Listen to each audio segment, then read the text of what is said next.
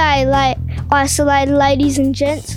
It's the big fella here, and welcome to Lockdown series on Life of Mine, where each day Matt and I are gonna release a short episode about something random that isn't about coronavirus. We know a lot of people are at home bored out of their brains, so we want to entertain you and help get us all through through this crazy time. Rightio, for today's episode, Matt back for the intro. The big fella's having a bit of a breather. He's uh he wants to get paid too much. I've stood him down for a day. Anyway, he, he'll be back now.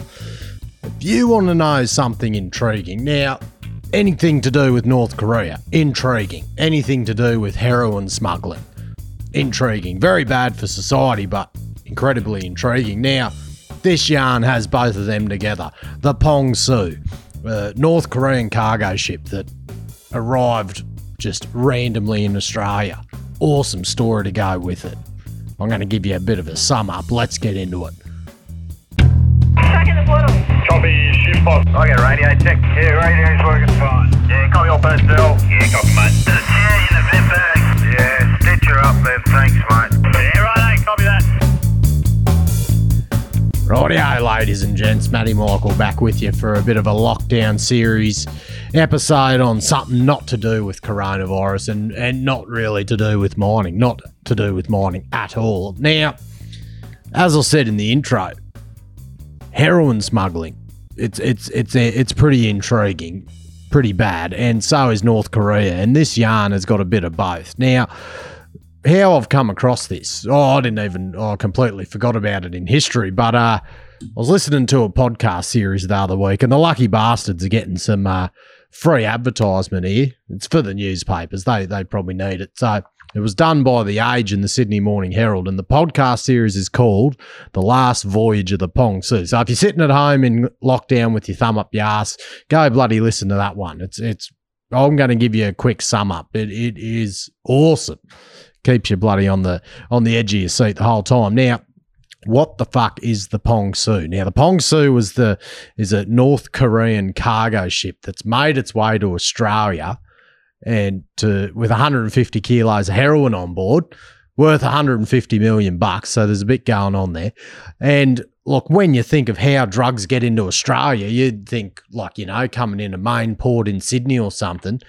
This cargo ship has ended up docked 500 metres off the coast at a town called Boggaley Creek, which is near about 17 k's southwest of Lorne on the Great Ocean Road in Victoria. Lorne, if you all you bloody festival goers might have been to the Falls Festival at Lorne. Uh, oh, we, I know I did.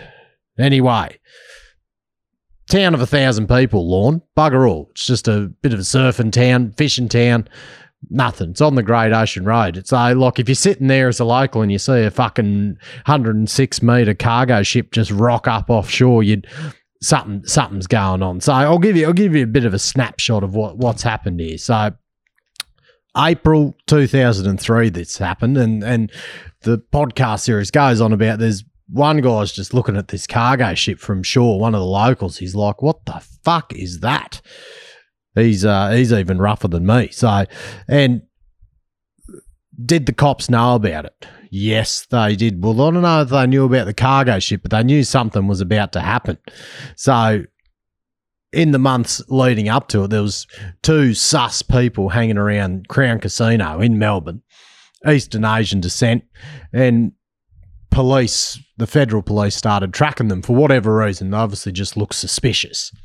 Now, they were, you would assume, the onshore drug runners. So, federal police have actually planted listening devices in their rental cars. They've taken rental cars from Melbourne, uh, rental vans actually, and they've, while they were tracking them, had them on surveillance. They've managed to get listening devices in these, uh, in this rental van. So, anyway, they've they've tracked them all the way down the Lorne.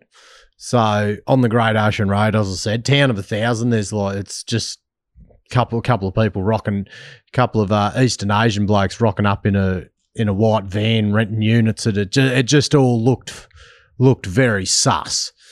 So they've kept them under surveillance, just hanging around waiting to see whatever's about to bloody happen. And while this is all happening, as we said, there's a bloody 106 metre fucking cargo ship sitting 500 metres off the shore at this Boggaley Creek. So, as I said, 17 Ks further southwest along the Great Ocean Road from Lorne. So 500 metres offshore ain't that bloody far. So it would have been sitting, standing out like bloody anything. So on the night of 15th of April 2003, these two blokes that were under surveillance by the feds, they've travelled up to like you'd say a, a, rendezvous point on shore next to where these fucking massive cargo ships decided to park up and chill out. And the feds have, I think they sort of lost track of them. You'll hear it in this podcast series, but the feds have tracked them all the way back to the hotel. And the next day they've arrested them and they got bloody 50 kilos of the old Dirty Harry in the boot, the heroin. And then they've also arrested a third bloke in Geelong as well, who was apparently the who these two blokes were going to drop the gear off to. So, but how did the heroin get from the cargo ship to these blokes? The following day, the Fed the Fed police they've they've gone up to this rendezvous point for whatever reason, and uh, they found a dead body on shore. Uh, this North Korean bloke on shore at this Boggaley Creek with a bloody capsized rubber dinghy.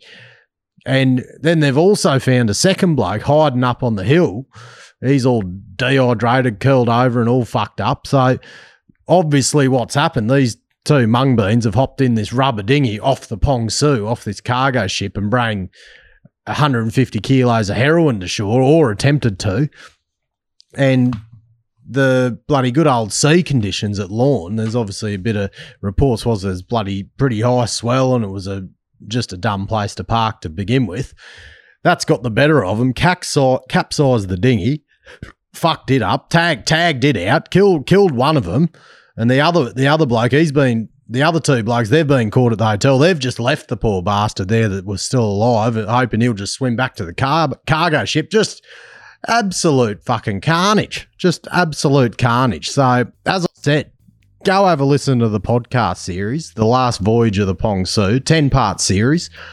Goes through all that's got interviews with all the feds and uh, federal police, all the people that had him on surveillance. There's interviews with the locals that were just thinking, what? There's a couple of what are these shady characters up to, trying to trying to rent a rent a short term hotel for a few days. It's just very intriguing. Good good little lockdown lockdown bloody podcast binge you can go on. So uh, yeah, I hope you enjoyed it. Have a good one. Don't smuggle heroin. Cheers.